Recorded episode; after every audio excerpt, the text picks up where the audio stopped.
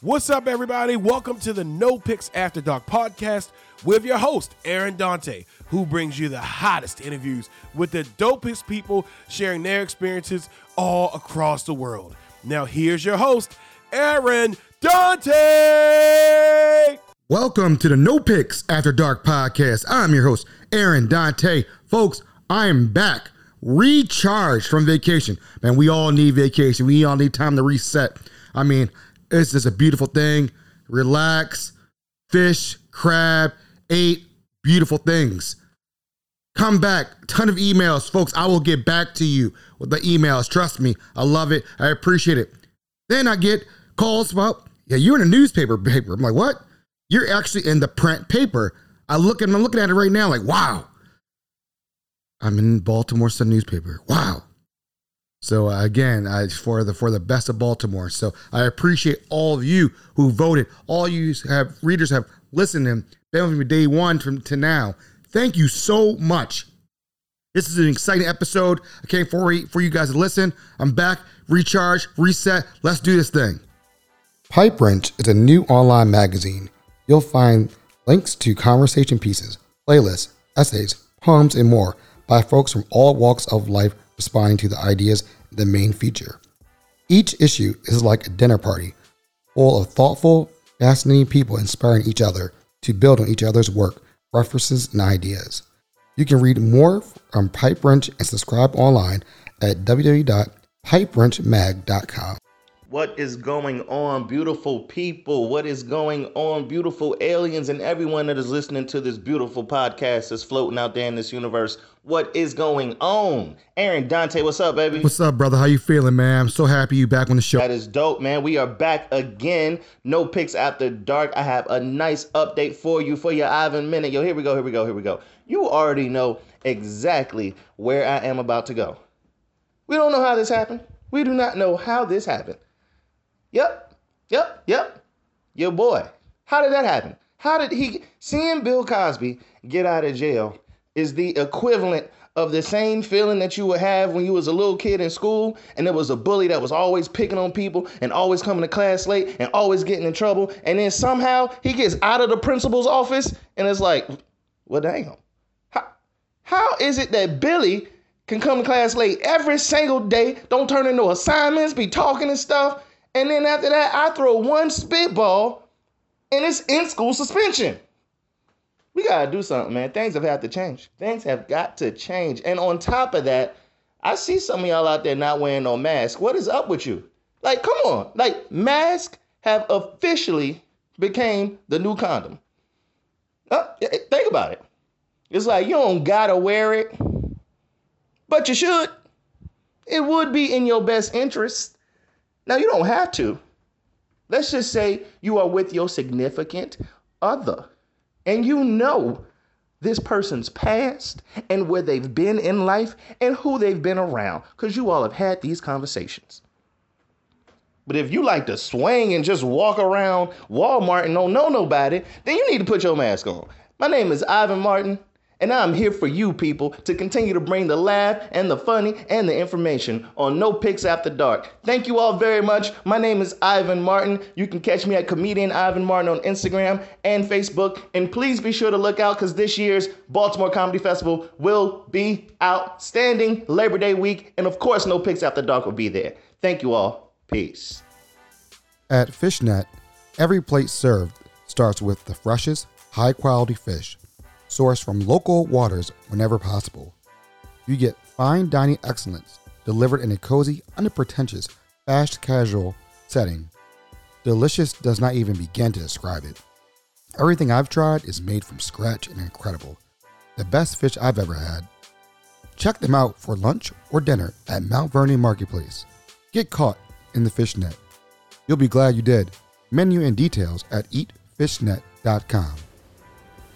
Thanks for having me, Aaron. Hi, everyone. It's Amber, your neighborhood urban designer. I wanted to talk today about gentrification. I'm sure some of you heard the city's rejection of maglev, and a big part of their reasoning as to why is because of fears around gentrification. So, gentrification has a negative connotation, and rightfully so, because So often, gentrification results in displacement. I mention this because many people tie those two things together gentrification and displacement. And although sometimes they are related, they are two separate and distinct things. In its truest definition, gentrification is when the character of a neighborhood shifts due to new development that is often raising the economy and property values in a neighborhood. So, for existing homeowners, this is not always a bad thing as they can grow or generate wealth.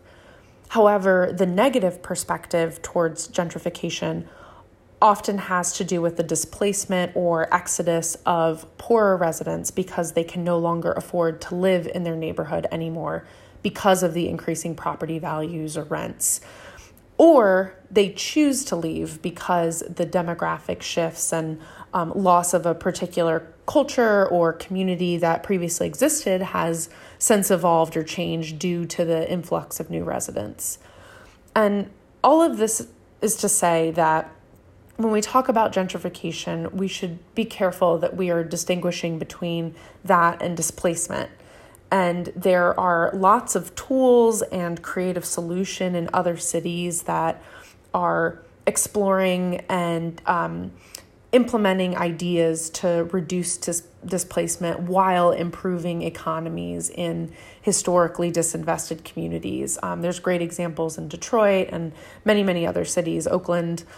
Um, so, economic growth without displacement is viable. And I wish that we as a city would plan and design solutions for all of our neighborhoods to make sure that we're keeping residents in their communities while welcoming bold visions for things like mass transportation, like maglev.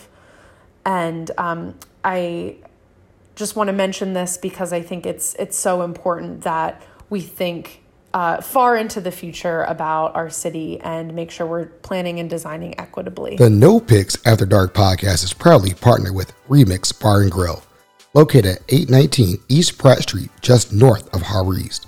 Remix is a sports bar offering a soul food menu. With over 20 TVs, pool tables, outdoor patio seating, and private rooms, Remix is set up to be your premier downtown destination to watch all your favorite sporting events open from 11 a.m. until 11 p.m. Monday through Thursday, 11 a.m. to 12 a.m. Friday and Saturday, and 11 a.m. to 10 p.m. Sunday. Check out Remix Bar and Grill on Instagram and Facebook under at RYMKS Baltimore for daily happy hour specials and weekly events. Remix Baltimore. Hey, Aaron, thank you for having me back. Guys, you did such a great job in responding to me, and you guys asked me a lot of questions about dating. So, guess what? I have two more questions to you in reference to dating. All right, so let's say so go back to first week to listen to what we talked about before. So I have two more questions for you. The first thing is you've met someone, right? So now you need to know, hey, before I start dating them, here are the two most important questions you need to ask yourself. Number 1, do I find this person attractive? All right, we want to say that looks are not everything, and it's not everything. But guess what? We can't have them looking crazy, right? And you have to be attracted to them. So ask yourself, am I attracted to this person? Whether it's looks, personality, whatever. Am I attracted to this person? If you say yes, you can proceed to question number two. If you say no, you can only be friends with this person, guys. All right, number two. Is there something about this person in their scenarios or their situation or circumstances that would prevent me from dating them? All right. Again, if you say no, proceed to dating. If you say yes, they can only be friends. Hope this helps. Again, hey, I'm professional life coach Gary O'Neill Jr., and you can always check me out on uh, Instagram or Facebook and out here in the social media world. Check out, check me out, Life Coach Gary O'Neill. Jr., as well as you can catch out catch my podcast, the C Plan Do Show. Check me out on all of the streaming platforms. Take it away, Aaron. Visit your neighborhood sanctuary and do wellness for a luxurious experience for everybody. Treat yourself and a loved one with a massage, facial, or an entire day of pampering with our deluxe spa day packages that include lunch from the restaurant next door, Fire and Rice. For more information when booking or purchasing gift cards, visit their website at indowellness.com or call at 443 438 4048. They look forward to welcoming you and your loved ones to their beautiful new space at Soha Union, located at 4801 Harford Road, Suite 1. Welcome to the No Picks After Dark podcast. I'm your host, Aaron Dante, and today we have a great show for you folks. I'm so excited for you guys to listen. I'm located in Highlandtown, Baltimore. Uh, we're at the Crown Industries. Let me tell you something. When I was driving around here, I was like, I have no idea where I am, but I hope she can find me when I get here. So the artist, Miss Katie Pumphrey, how are you doing today? Hi, great. Excited to be here. I'm so excited you're on the show. I'm so excited. Um, tell everybody a little bit about yourself. Well, uh, I'm Katie. Hi. And uh, let's see, where should I start? I'm an artist. Um, as you know, you're in my studio right now. Those are my paintings over there. Um, I'm an artist. I'm also an open water swimmer. Uh, I've been in Baltimore for 16 years now, including uh, my time at MICA. I went to MICA for undergrad. Um, and I love Baltimore. That's the reason I'm still here. I love it. I love it. So I first noticed her work online. I was like, damn, her her her, her work is dope. Then I, was, I looked at the price tag. I was like, oh, I'm broke. I can't do that. But I like I can observe from a far distance. I accept payment plans. I mean, I'm looking around the studio, folks, and I, I want to have some video from the studio. It blows my mind. Some of this artwork, I mean, I'm just like, wow, like just blown away. And then I saw her on one of those alphabet channels, and I was like, oh, yeah, we gotta get her on the show. We gotta get her on the show. And like again, it's an honor for me to come and just be here with you to welcome me into your studio. Thank you so much for me being here. I mean, it is amazing. I'm seeing the work she's working on. I'm like, yo, this is this is legit. This is some legit stuff. This is some behind the scenes. So I appreciate you. Oh, my pleasure. So Um, did you? Are you originally from Baltimore again? Are you originally from here? no, I grew up in Frederick, Maryland. Okay. Frederick County, technically. Frederick County. Okay. So like growing up in Frederick County, what was like your fondest like favorite childhood memory growing up? It's a good question. Um, I have a lot. Um, yeah, I don't know. My fam, I th- my family is. Uh, I'm the youngest of four, so I have three older siblings. So a lot of my childhood memories include my two older brothers and my older sister tormenting, torturing, or um, you know, making fun of me in any way possible, uh, as siblings do. Um, and they all still, we all live close together, so um, that's great because we get to hang out a lot too. Um, but a lot of my childhood memories that I go to first are include swimming. So, um, really little, an early memory is like we, my first house, but before we moved to Frederick County, we actually lived in Harford County, and uh, we had this like small, tiny above ground pool that someone had given us, and it was probably like way messy and like dirty of a pool, but I remember it being perfect. and uh, but like late in the evening, um, you know, just after that, like as the sun's going down, my dad and I used to swim and then play like I Spy, just the two of us. It was awesome. I think it was also a great break because usually my siblings would get out of the pool and then my dad and I would play this game.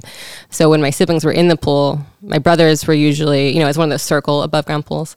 So my brothers would run, because it's real shallow, of course, run as fast as they could in the circle.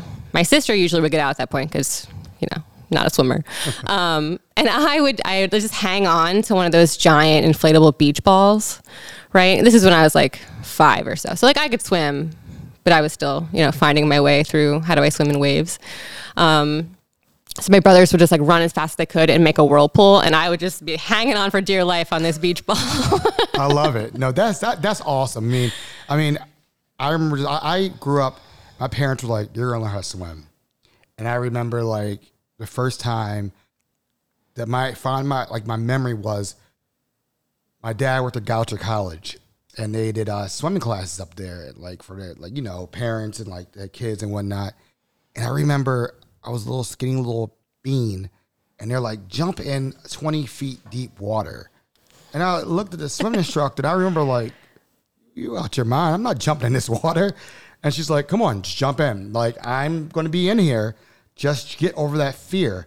And so the swim instructor jumped in the water, and I remember I stood on that ledge for about ten minutes, shaking, and I was just like, "I can't, I can't see the bottom."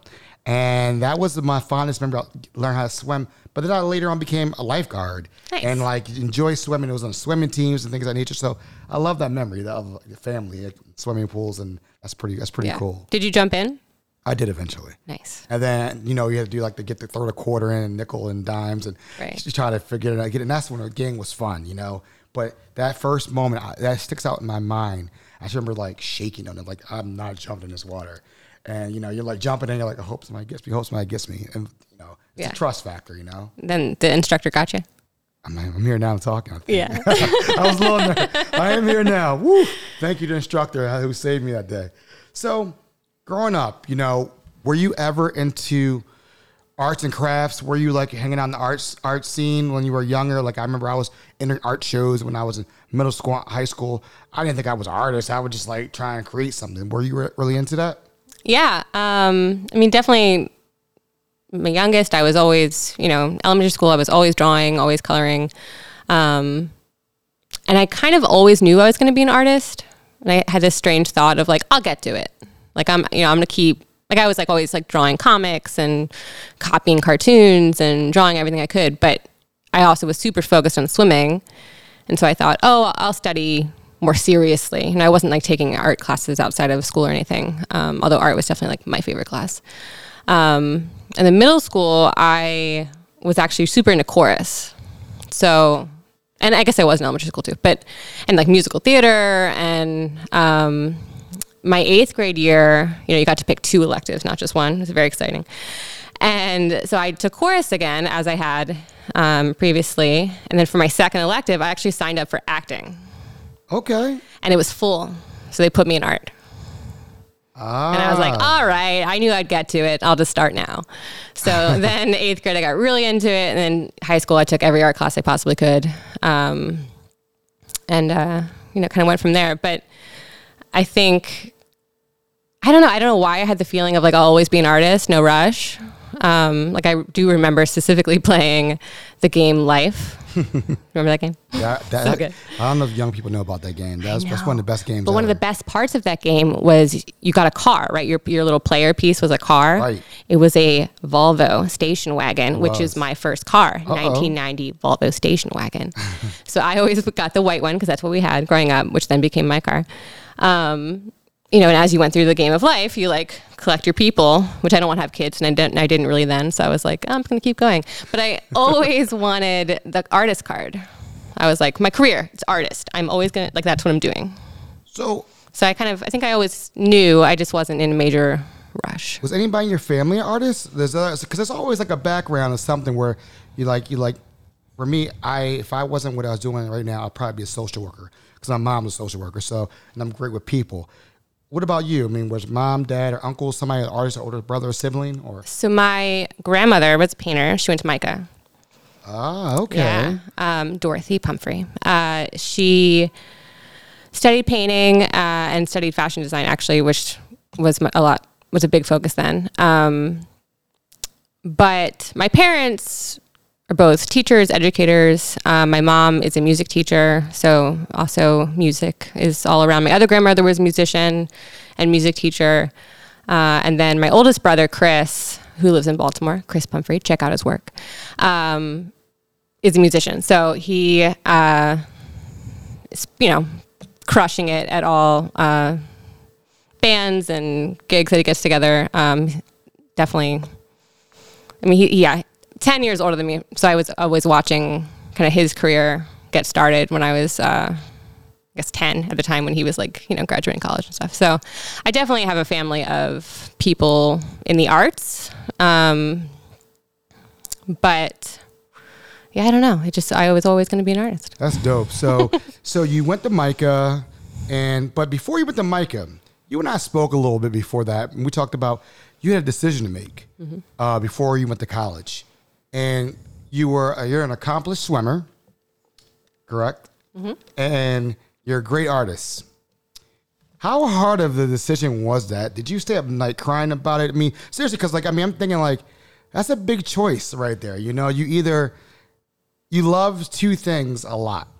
Yeah. Um, and I definitely, you know, I, if I wanted to swim in college, I could have studied art somewhere else. Um, but I really wanted to go to MICA. and part of that I did their um, pre college program. Uh, my after my sophomore year of high school, I guess I was younger. Um, so I was kind of like hell bent pretty early on if I'm going to MICA.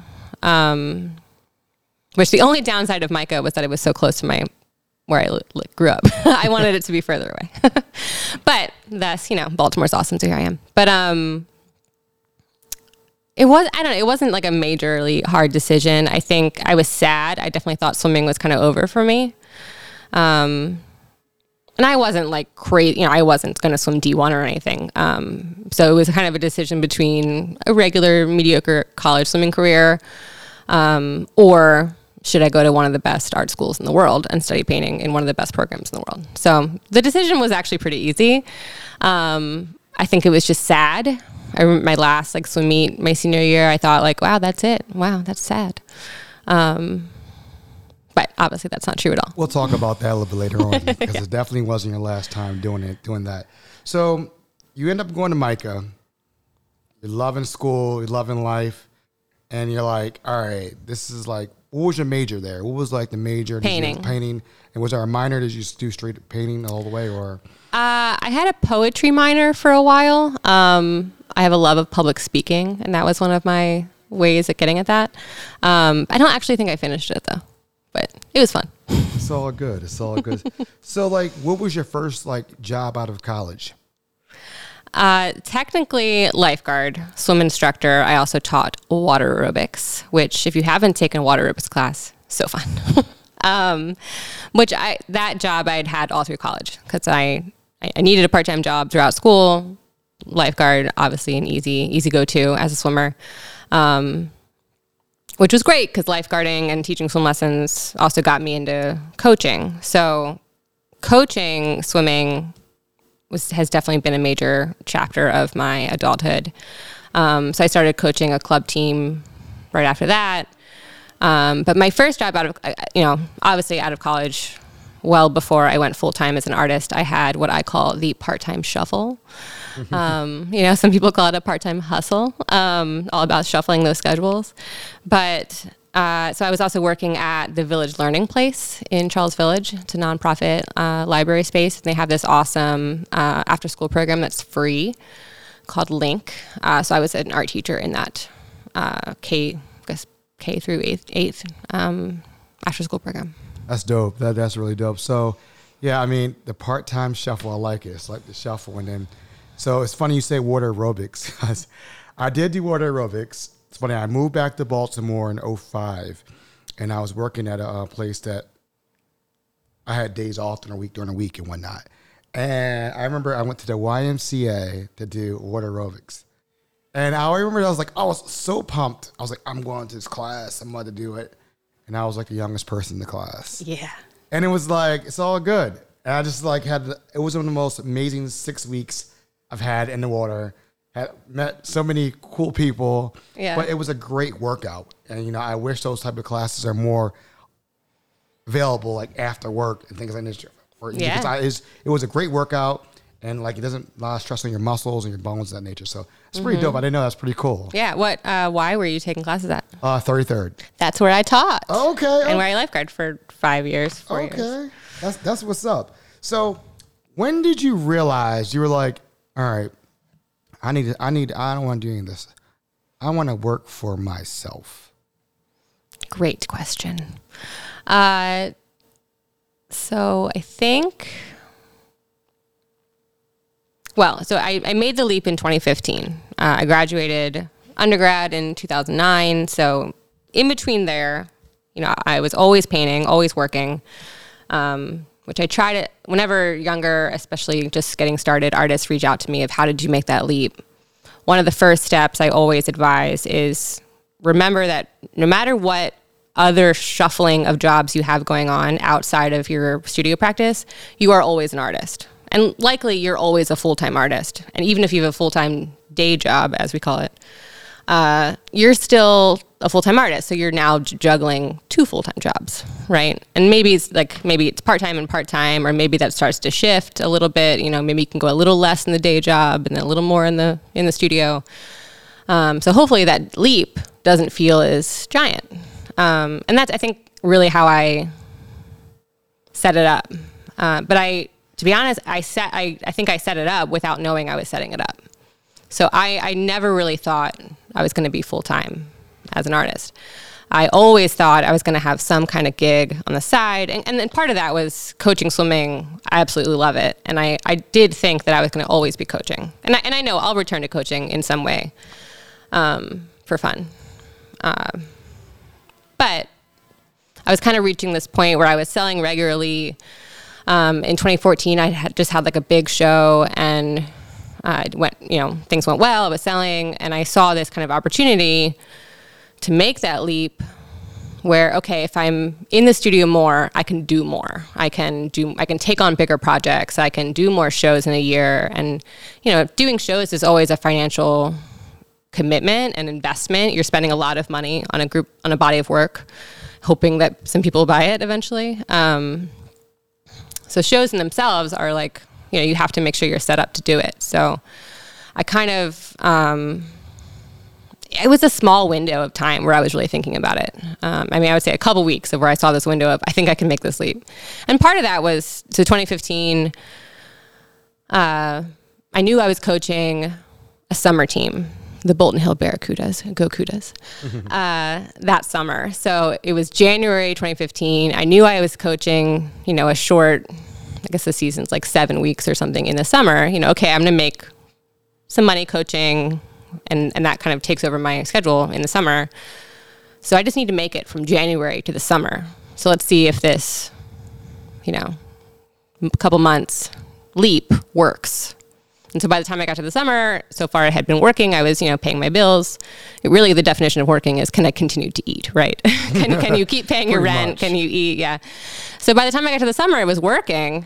Um, and so I, I kind of just, just kept going after that. So it was a nice little, you know, nice summer to, to coach and, and do what I was doing, but um, I kept the full time thing going. Put on your party hat and join dozens of your friends, neighbors at Live Baltimore's birthday bash on July 30th. Tickets to the hottest party of the summer are on sale now.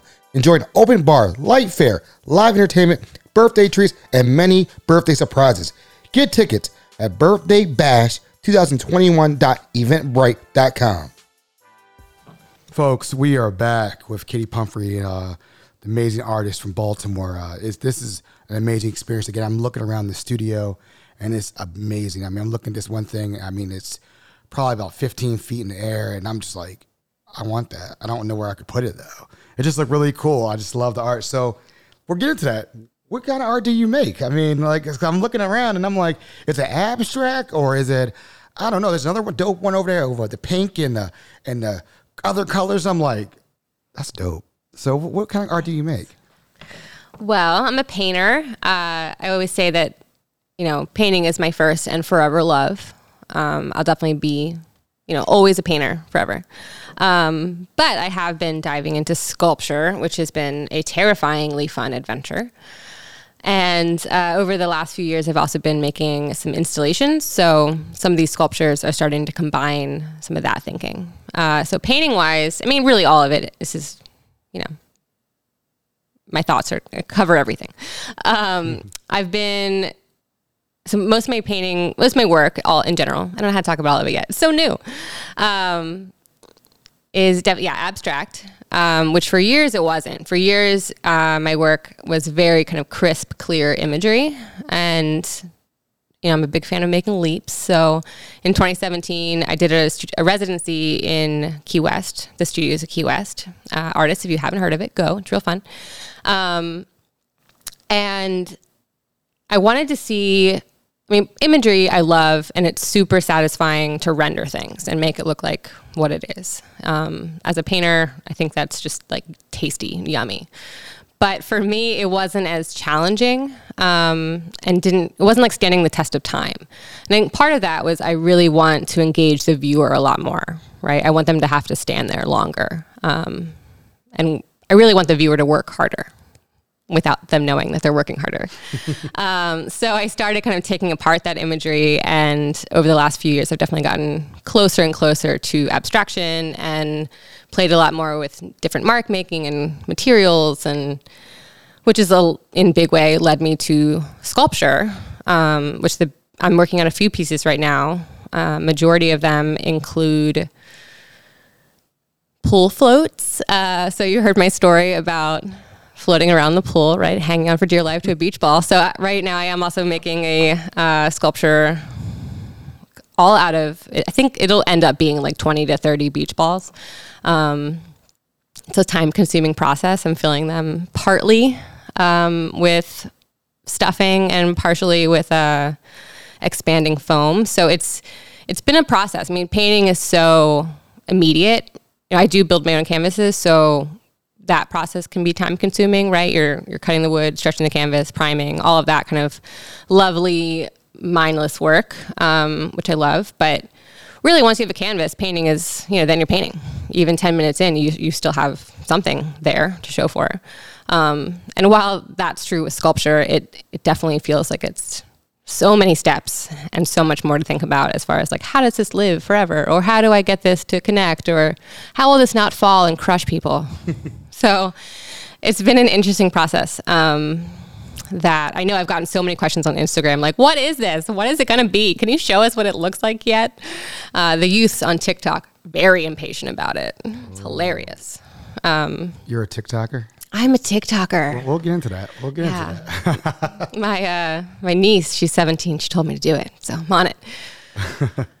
but um, yeah, I mean, my work, I really for years now, I've been um, playing a lot with the tension and connection between chaos and calm, right? So thinking about stillness, thinking about movement. How are those things um, playing off each other, stopping each other, pushing each other?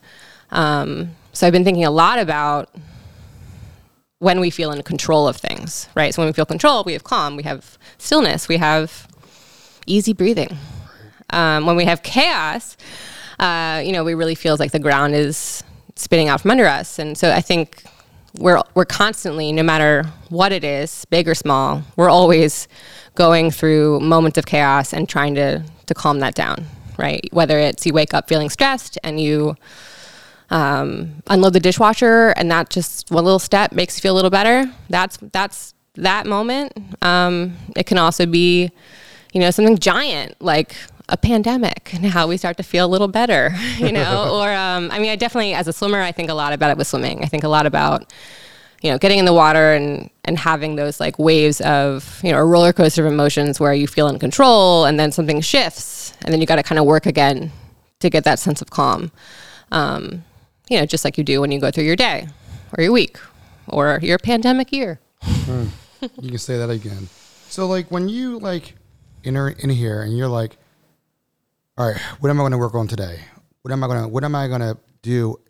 Is the art for you or is it for you thinking in the mind of the person who's going to buy it? Or you're just going to be like, you know what, I'm going to do what I do and then have them interpret it and have them think about it? Or what's the process for you? I know you said chaos and you said, you know, calm, but like, do you think about the person when you're, or the potential buyer, or you're like, let me make something that I like and then hopefully somebody likes what I like? Or, When I'm working, I think very little about a buyer. okay. I think nothing about a buyer. Um, but I do think a lot about viewers. So, um, I mean, I say that because I think being an artist is two full time jobs, right? You're an artist, you you're in the studio, you're making the work, you have goals for your work, you have career goals. You know, that all has to do with doing like making the work and where the work is going. And I think in that, who do you want to see your work? Um, for me, I would like as many people as possible to see my work. Um, and that is a big reason I'm an artist or a draw to being a creator is I, I think that art, visual art especially, can can be a way to communicate, interact, connect with as many pe- people as possible. Right? We might might not speak the same language or come from the same place or understand at all the same way we go through about life, but we, you can look at a painting and have a reaction. Maybe it's not the reaction I was thinking you could have, but you had one, so good job. You did it. you looked at paintings. Um, so a lot of the times, I think I, I am thinking about where can I lead the viewer um, with absolutely no expectation of, of that working out. Um, but I do think about work my work being or painting in general. I mean, I, I really do think it's it's the job of a contemporary artist to be thinking about a viewer in some way. Um, because you're putting the work out there in the world. How is it? You know, it's it shouldn't be about you. E- even if it is, it, it might be about you. And if it is about you, that's fine. But once you're not standing next to it, it's going to take on a whole new life of its own. So even if it is completely about you, when it's out there in the world, it, it you know, there's a detachment that happens. So I mean, I'm definitely putting my own experiences into it. Like I said, I think about you know the chaos and calm that I experience as a swimmer, um, but it certainly doesn't need to be that story in itself. You know, I think even when people make really personal work, there's still somewhere along the way. It's our job to think about how how am I communicating? How is this starting a conversation with you, the viewer? So I think a lot about a, a painting being an open door. So maybe I'm leading you a little bit to this door, but once the door is open, you walk through, you can go wherever you want. So, and that's you know what I mean by having any kind of connection and having any kind of experience, or it makes you think something, or remember something, or feel something. Whatever it is, once you go through that door, awesome. I just want you to, to have it. I'm literally, but I'm looking in my pockets like I'm like, how, how can I get a loan for one of these paintings in here? I'm serious. It's it's really dope paintings in here, folks. I mean, well, really well like It's I said, really I, I do accept payment plans. So I, I think that's the other side of being an artist, right? So the you know I said one side is the is the work, right? So I, I think very little about the buyer in that moment because those two sides of being an artist, like I said, it's kind of two full time jobs, right? One making the work, the other is the business, right? How do I sell this shit? How do I How do you? Uh, you know, continue to be a, because artists are businesses. So, you know, how do, how do you do that? So I think of those two jobs as driving two cars. And the cars will go at different speeds at different times, right? So some sometimes the one car driving your work and driving your career is it needs to kind of constantly be going, right? But it might slow down a little bit for that business. So, you know, and maybe the business slows down, maybe it picks up. That speed of that car is always going to change. Um, but I think it's key to make sure that those cars stay in their their own lane. They can't merge. So the moment that that business car starts merging towards the artist, the work, the career car, that gets tricky because then that those business decisions start, you know, seeping in to your studio space and what work you're making, and that can happen. Um, or if it does, it might not feel good. So, you know, just like two cars merging together, it's probably not going to feel good. It's a dope analogy. I never thought of it like that. Thank you. I like that analogy. I love it. I said that's a dope. I like that. The No Picks After Dark podcast is fueled by Zeke's Coffee. Have you tried their coffee yet? I'm telling you, there is something different about it. Maybe it's because they roast their beans in a fluid coffee roaster, which provides the most accurate roasting temperatures and made with love. You will just have to check it out for yourself and try their delicious food while you're at it. Open now for curbside service, carryout, and delivery, and they also do wholesale. Visit Zeke's Coffee at 4719 Harford Road, open Monday through Friday, 7 a.m. to 6 p.m., and Sunday, 8 to 5 p.m. Kitchen closes at 3 p.m., or visit Zeke'sCoffee.com, and you too can be fueled by Zeke's. Collabs. Have you done any like wild collabs with any other artists before? And can you tell us a little bit about it? Uh, I yeah. Um, I think collaborating is always really fun. Um, over the last year, I've been talking with a handful of artists of like how can we start to collaborate more. Um, I think right now some of those are on hold because I feel like we're all kind of coming back to a, a regular world of like hopefully. Um, you know, so I feel like I'm playing catch up a bit. Um, but one of my favorite collaborations was a, a two person show I did with um, Baltimore artist Alessandra Torres. Um, you should talk to her. She's awesome. Alexandra, listening, let, let Yeah, Alessandra. Alessandra, let, let me know. Yeah. So we were both resident artists at the Creative Alliance. Um, and we so we had a two person show uh, in 2014. So she's a sculptor. Um, you know, I wasn't diving into sculpture at all, but great. I'm greatly influenced by her. So I definitely have been thinking about her a lot in the studio lately. Um, but the two of us really, you know, over the course of like a year or more, talked about this show and how how are we going to get our our work? I think has a lot of connections already. Um, yeah, she's also an athlete. She played tennis very seriously. Um, so we already had these like big connections. So collaborating, I think, is so fun because if you you know really have connections and get along with the person you're collaborating with, it's just fun. It's just a party. So we had a great time, um, and I think the work came out of it was so it felt so much stronger because of it. So I mean, we were very much making our own work, but you know, kind of bouncing off of each other. So she was just making these giant sculptures, I was making these giant paintings, and then, you know, then we got to like describe the show, name it. It was called Fight or Flight, which I still love to this day, one of the greatest titles ever. Um, but it was just it was so great. And then I think the beauty of collaborations is then when you you know do the thing that you set out to do, you get to celebrate together, which you know, if anyone knows Alessandra, of course meant champagne. So always fun. I love that. that. That's a cool story. I mean, I'm literally sitting at edge, listening, like, wow, I wish I could have been there. You know, you're taking me back in time. Like, sounds really cool. I, I love hearing these stories. I really do. I love artists collaborating. That I think people working together is it's a beautiful thing. Then you get to see each other's talents and you bring out the best best in each other because you're going to like, all right, let me up my game a little bit more. It's not a little slight competitive thing inside, but you're like, nah, this is what I get it though. I like it. So where's the furthest you had to go to sell your artwork? Like, where have you have you ever sold your artwork to like Alaska or like somewhere out the country, like where somebody's like, I want your art, like like you're like shipping it off to somewhere else. How does that feel when that happens? It feels good. Um, I I over the last year, actually, I think because people were home so much, I was shipping work a lot further. Uh, I think because you know we were obviously all stuck at home staring at our walls, so people were um, you know inspired to hang some work um, and make those investments with artists. But uh, I know my work has recently traveled to Seattle and uh, various places in California, New York. You know, I, I, mean, kind of all over the U.S. But um, I'm slowly creeping, creeping into Europe and um, some other places. I I do have a big painting that's hanging in Switzerland right now which I think is very cool. That's dope. That's dope. Come on, I mean, we gotta give it. Gotta give like as young kids say the flowers. That's what's up. You gotta give your flowers or props. I, I love that. That's to me like I mean, think about it. You're like. I've everyone else, especially when it's there. I know it's there. You know, I'm selling in Seattle. It's in California. It's you know your work's everywhere. That is really cool. Like, and that's a beautiful thing. And I again, the whole thing about the premise of the podcast is sharing Baltimore's positive stories and getting those voices unheard. And you know what?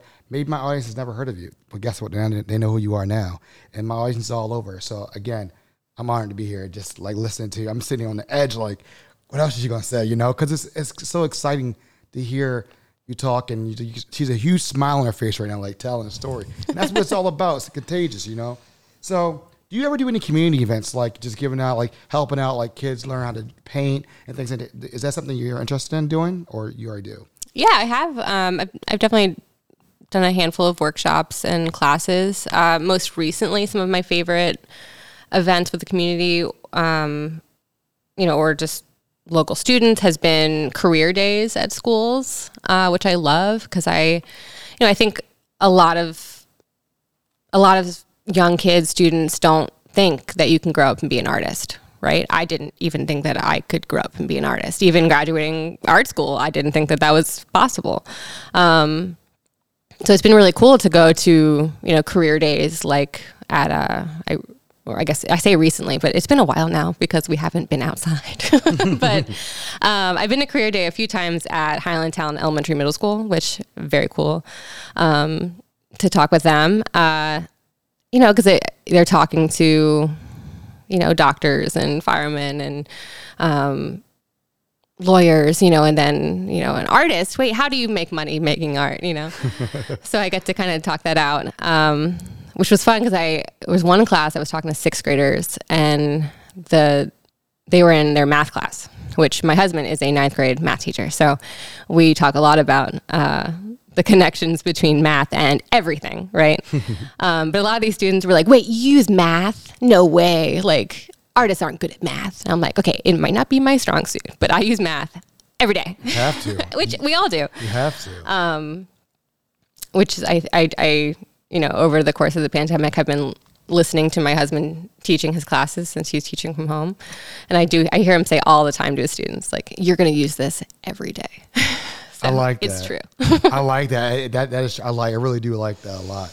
So we're gonna talk about something about a local brewery you're dealing with right now. You're you're working with. You have something going on. Tell us a little bit about what you got going on. Yeah. Um, I'm a big fan of beer and breweries and Baltimore businesses. So, um, Ministry of Brewing, which uh, opened right before the pandemic. So, uh, it's been super awesome to partner with them because they've obviously been navigating starting a new thing in a strange time. Um, but right as they opened in January 2020, I think, um, they reached out to me about hanging work. So I have 17 paintings hung in the lobby. Um, so when you first walk in, which if you haven't been, Ministry of Brewing is in um, Brewers, or sorry, Butcher's Hill. It's also where I live. Um, Butcher's Hill and uh, Upper Fell. So it's kind of like right where those uh, two neighborhoods meet, and it's a giant church. Um, so when you walk in there, it is just like mind-blowingly epic uh, of a space. And um, so my paintings are right in the in the lobby. So you walk in and greeted by, you know, my colorful abstract paintings, and then you walk into this like expansive, beautiful church. Um, which is the only way to get me into a church. so, that's, so that's been great. Um, but so inside there was this wall that kind of wraps around the corner and kind of leads to these you know giant windows um, that they wanted some color in so the you know up by the altar which is now replaced by brewing equipment um, as it should be uh, is there's a giant painting on the ceiling and you know there's all these colorful um, things happening, you know, around Jesus. um, so they wanted to bring some color to the other side of the of the brewery, and so some of the installations that I've been playing with over the past few years have been making these large, uh, you know, colorful marks on paper. You know, so you're kind of making like all these different colors, kind of thinking about your palette of what might go into a painting. But instead of combining those on the paper, I then cut out the marks. So it kind of makes them, you know, on their own, like a sticker in a way. Um, and then, so this installation then takes those marks on paper and kind of takes over the space. So I've loved that installation has been a way to, I, I most of my paintings are large scale. I do have smaller paintings that I make mostly from the scrap wood from making the large paintings. um, but I love big paintings because I love how they swallow you whole, right? I love when you stand in front of a giant canvas. It, you know, you can be kind of like sucked into it, and it forces you to step forward. It forces you to back up. You have this whole experience of the giant painting. Installation is that times 10 because you get to like round the corner and go over, you know, the beam and up to a light fixture. You know, it's like you're really taking over the space. So even with those same marks, this is what I've loved about working with these cutouts is that those marks have been in every installation I've done, which at this point I think I've, you know, it's been maybe a dozen in the past couple years. Um, so those cutouts have now lived many lives in different spaces, and so every time it's different, even though the color palette is very similar, or um, you know, it's like exactly the same cutout, but now they get to kind of go on a whole new adventure. That's dope. I'm I'm definitely gonna go, go check it out now. I'm definitely gonna check it out and like take pictures and be like, oh, I just talked with her on the, on the interview. on the interview." Yeah, So do it. Order order the Lady Day. It's the delicious. lady day. Okay, the lady day. That's, that's definitely on on my next to, to do things. You know. Um, so let's go back to swimming. Yeah, We're gonna bring it back to swimming. love it. The No Picks After Dark podcast is proudly sponsored by Maggie's Farm. Located at 4341 Harford Road, Maggie's Farm offers a unique dining experience with delicious handcrafted cocktails and mouth-watering cuisine from falafel to scallops and everyone's favorite honey sriracha cauliflower wings. Open for dinner from 4 p.m. until 10 p.m.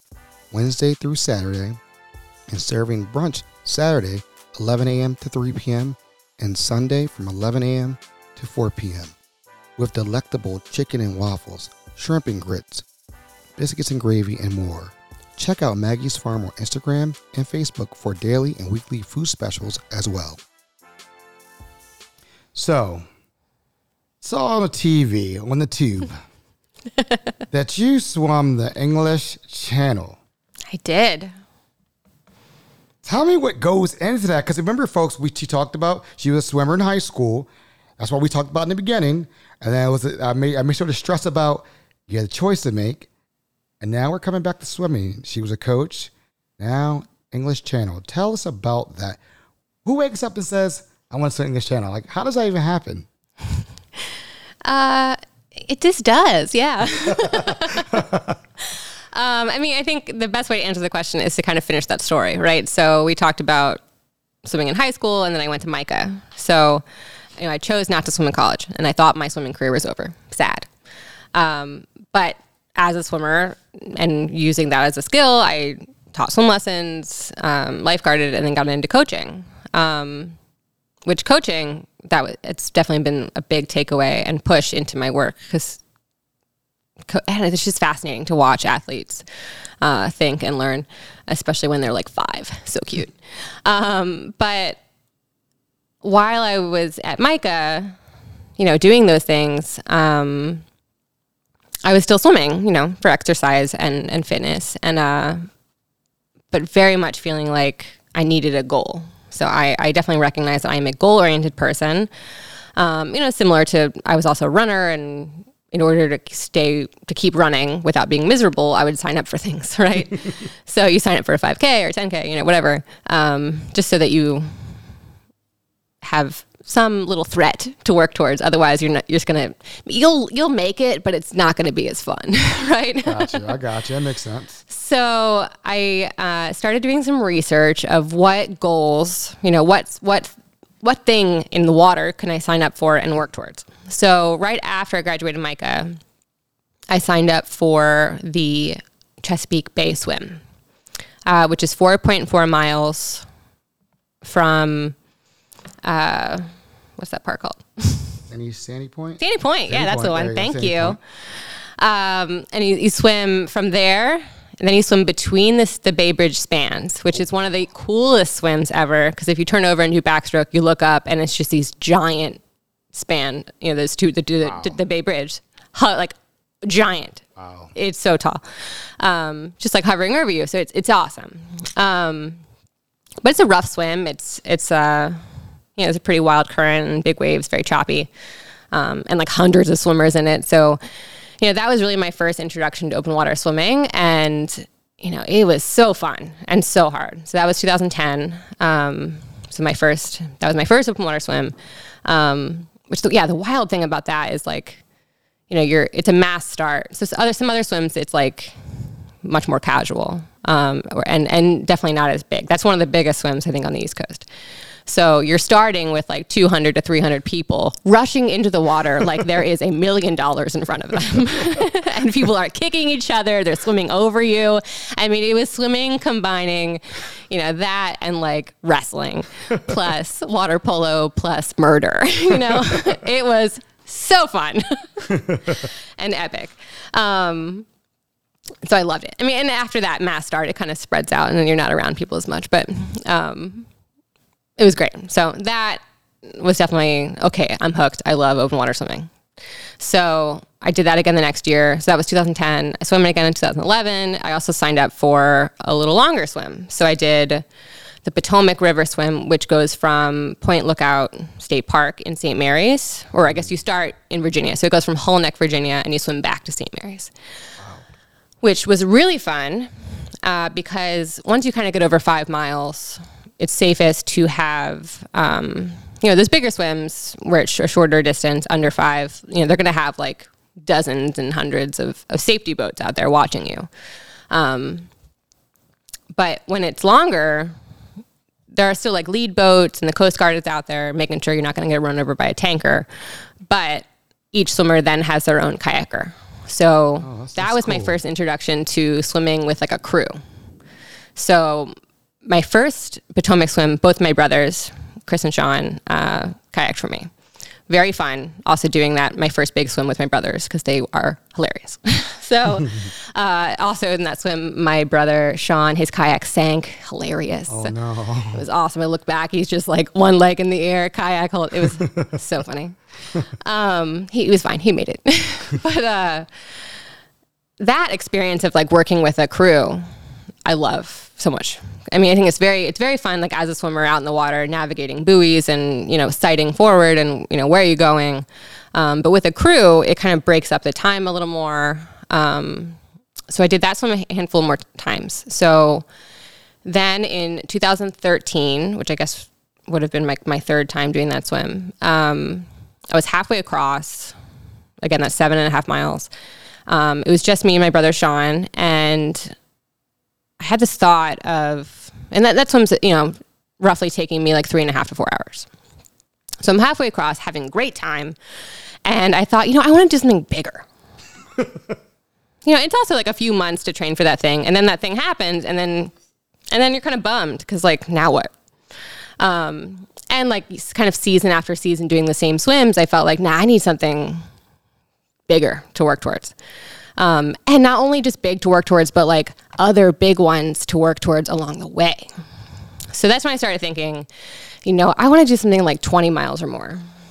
And this is all me thinking like while I'm swimming in the dirty Potomac River. yeah, I'm thinking this. Like, just to tell me, like, you're having these thoughts swimming across the river like six miles or five miles and like let me think about i'm like no let me get out i'm thinking like get yeah. out let me get out of this thing but go ahead yeah no and i say dirty as because it's it's fine to swim in but uh you know any water around here is brackish so right it's mm-hmm. like a little mm-hmm. darker you know even our Atlantic Ocean is uh, not as, as, clear, so there's not a lot to look at. Therefore, my, my mind goes a lot of places. So, so anyway, so I'm I'm there thinking about a 20 mile swim kind of going through what I know about where do you do those swims. And so then I, I thought about the English Channel. And so I'd also just recently read a book called Dover Solo, which is written by Marcia Cleveland. Uh, and, and she's talking, that book is like all about her experience of training and then swimming the English Channel. So I just kind of freshly had it in my head. But so I'm halfway across the Potomac and I think, you know, I'm going to do that. I'm to swim the English Channel because it's the mother of them all, right? It's like in history, that's one of the biggest swims. And in history, it's like, you know, there are swims that are harder in other ways. Um, but I think that is like the hardest in all of the combinations, right? It's not, it's the distance, it's the, the currents and the waves and the um, turbulence of it all. But then it's also cold. So you know, there are swims that are colder, there are swims that are further, but the English Channel is like all of them. So then, so it's just like, it is the hardest thing I've ever done. Um, and I truly think it is the hardest open water swim. But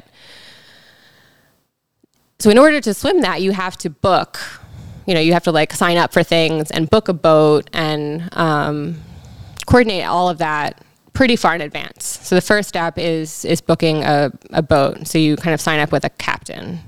Um, we call them pilots. So the pilot, they're booked because there's only like 12 or 13 that are allowed to do this. So you can't just like get on any boat and swim across the English Channel. It has to be like official. Um, you know, so they're booked two, two or three years in advance. So this is 2013.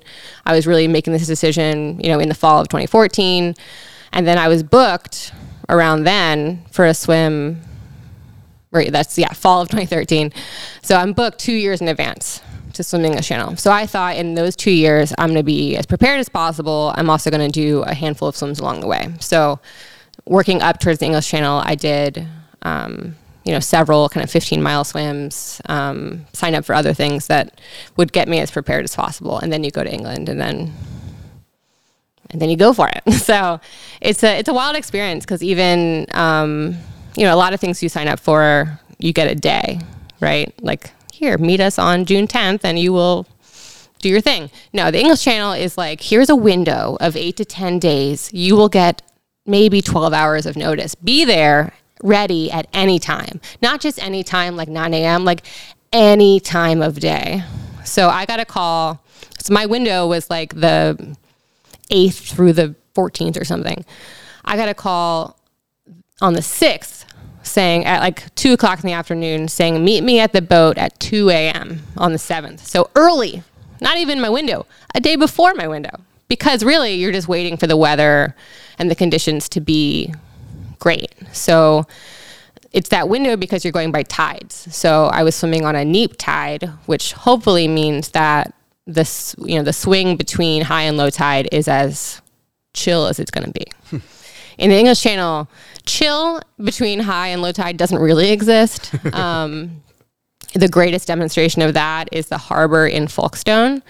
Um, at low tide, the boats are sitting on the bottom, no water in the harbor. Wow.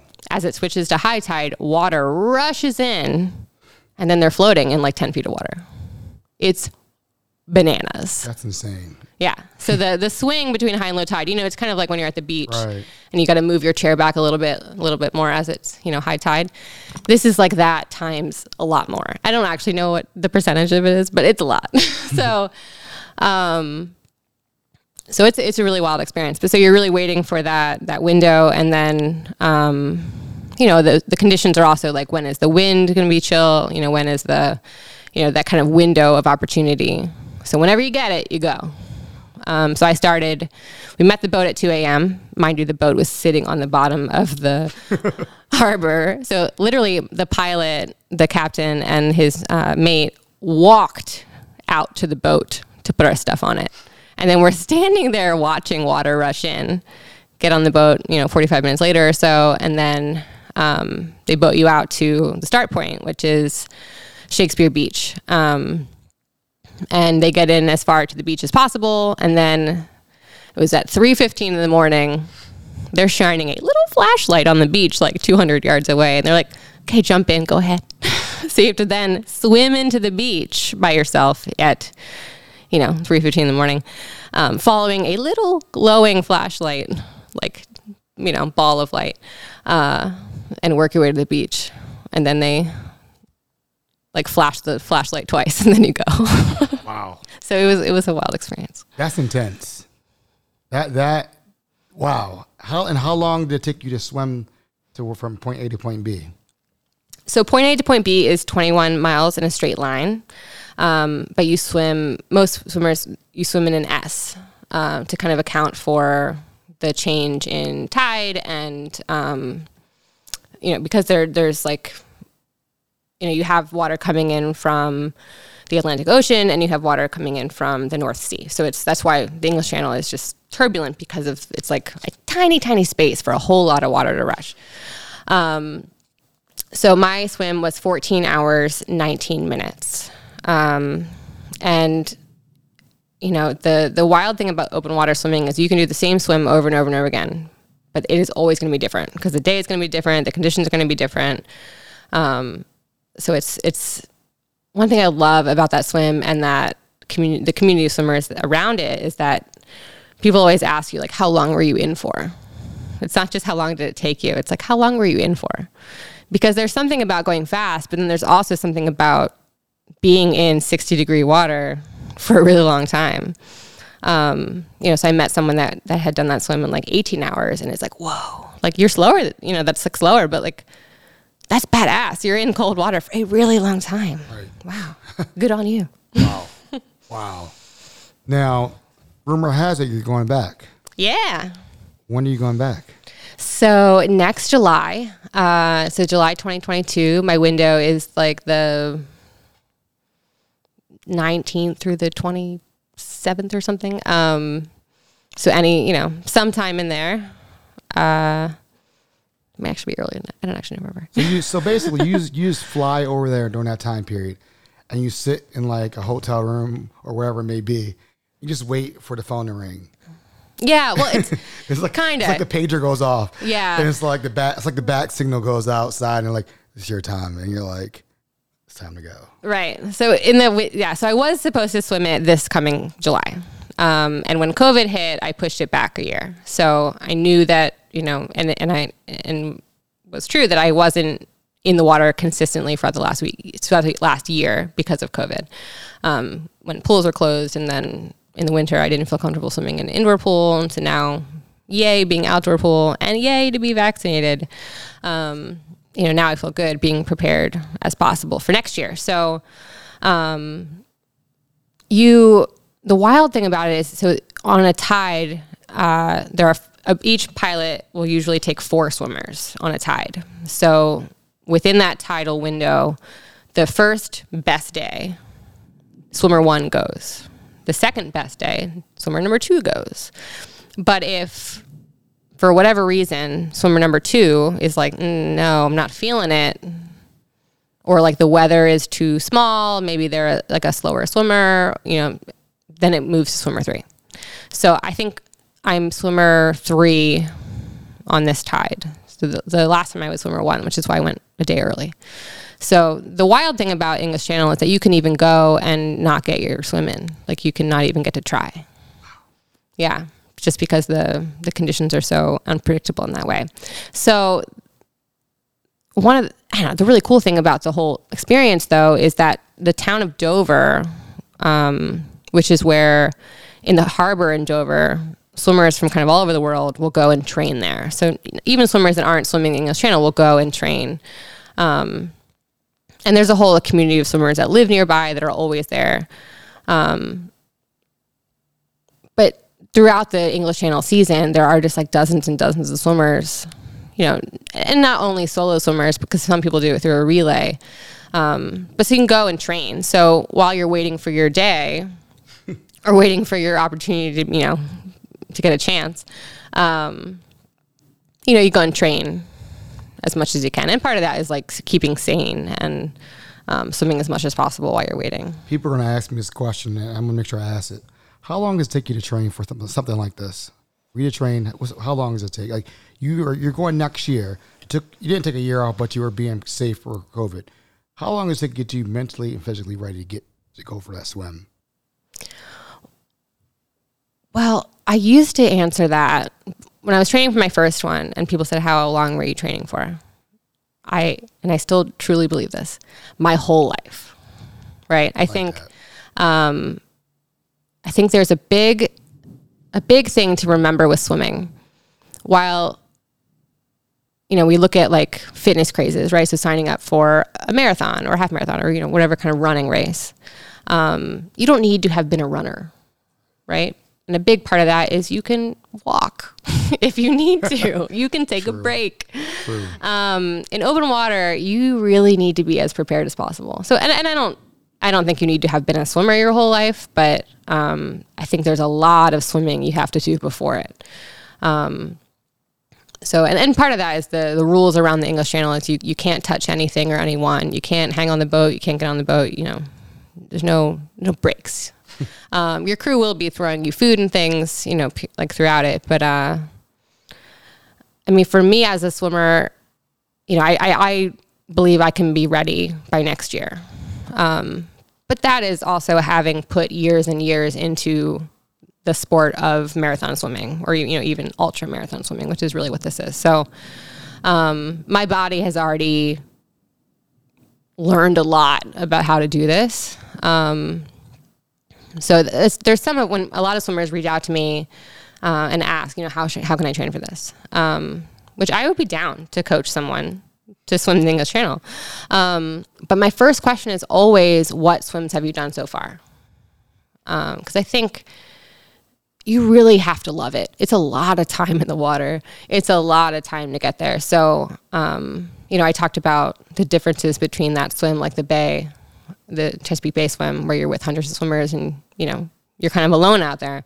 Um, that's a very different experience than swimming next to a boat, which is also a different experience than a kayaker. When you're next to a kayaker, you know they're right there, kind of at water level, ready to talk to you. On a boat, it's not only a whole crew navigating this swim with you, which is so fun. Um, but it, you know, it's also it, it, adds a whole different dynamic to it. Um, but also, swimming next to a boat means tasting diesel you know, it means the sound. It means, you know, a boat kind of towering over you. I mean, you're you're far you're far away from it, but it, you know, it is just a different feel. And I think, um, you know, if you're thinking about it, awesome. If you want to work towards it, amazing. But really, make sure you love it because um, it should be fun. I love it. I love it. That, that I'm blown away. This has been one of the most amazing podcasts I've done. I'm I'm blown away with just how much you've just broken down, shared to the community. It's just thank you so much. Yeah, my but, pleasure. But you're not off the hook right. You're not the hook yet. Cool. All right, this is the speed round. Okay, oh, this is the speed round. I'm ready. All right. What is your favorite art museum?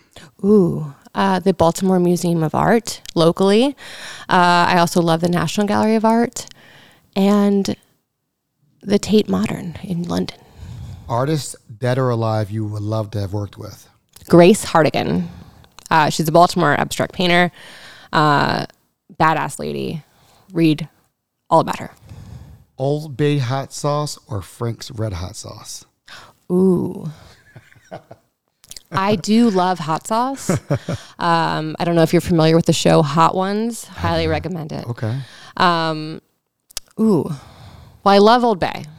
As a Maryland girl, obviously I love Old Bay, but I love hot sauce. So if I had to choose between the two, I'd probably pick Frank's hot sauce. But if I'm just going hot sauce in general, Heartbeat hot sauce is my recommendation. Heartbeat. I'm, I'm gonna look that up.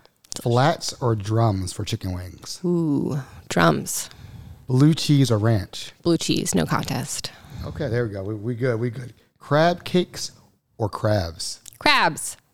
Come on, people. I love it. I love it because as I tell people about crabs, I'm like, your phones are down, so you can't touch your phone. You're enjoying the conversation. Right. That's what it's all It's the experience of it, you know? I was just actually just talking to my mom about this because she is more of a fan of crab cakes, which is wrong. Crabs, it's it's a whole experience. You got to go for it. Now everybody can make crab cakes. Now everybody can do it. It's, yeah. it's It's, it's, yeah. What is the best advice you've ever received?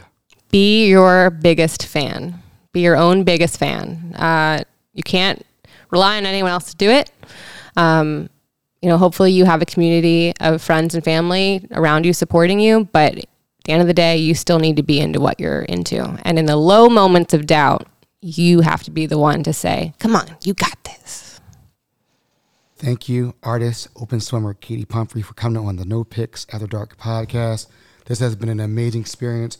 Where can we find you on? You know, I'm gonna say it now. We're bringing back the TikTok, I know. the social media. Where can we find you so we can catch up and like be up to date everything you're doing out in the world right now? Uh, my website, katiepumphrey.com. Uh, Instagram, Katie Pumphrey Art. I am on TikTok. Uh, check that out. Um, if you are a youth on TikTok, be nice to me. and uh, yeah, I'm also on Facebook, and uh, feel free to email me or send me any DMs uh, anytime. I'm happy to chat. I love meeting new people. Hey, love, peace, and happiness. Guys, have a great night.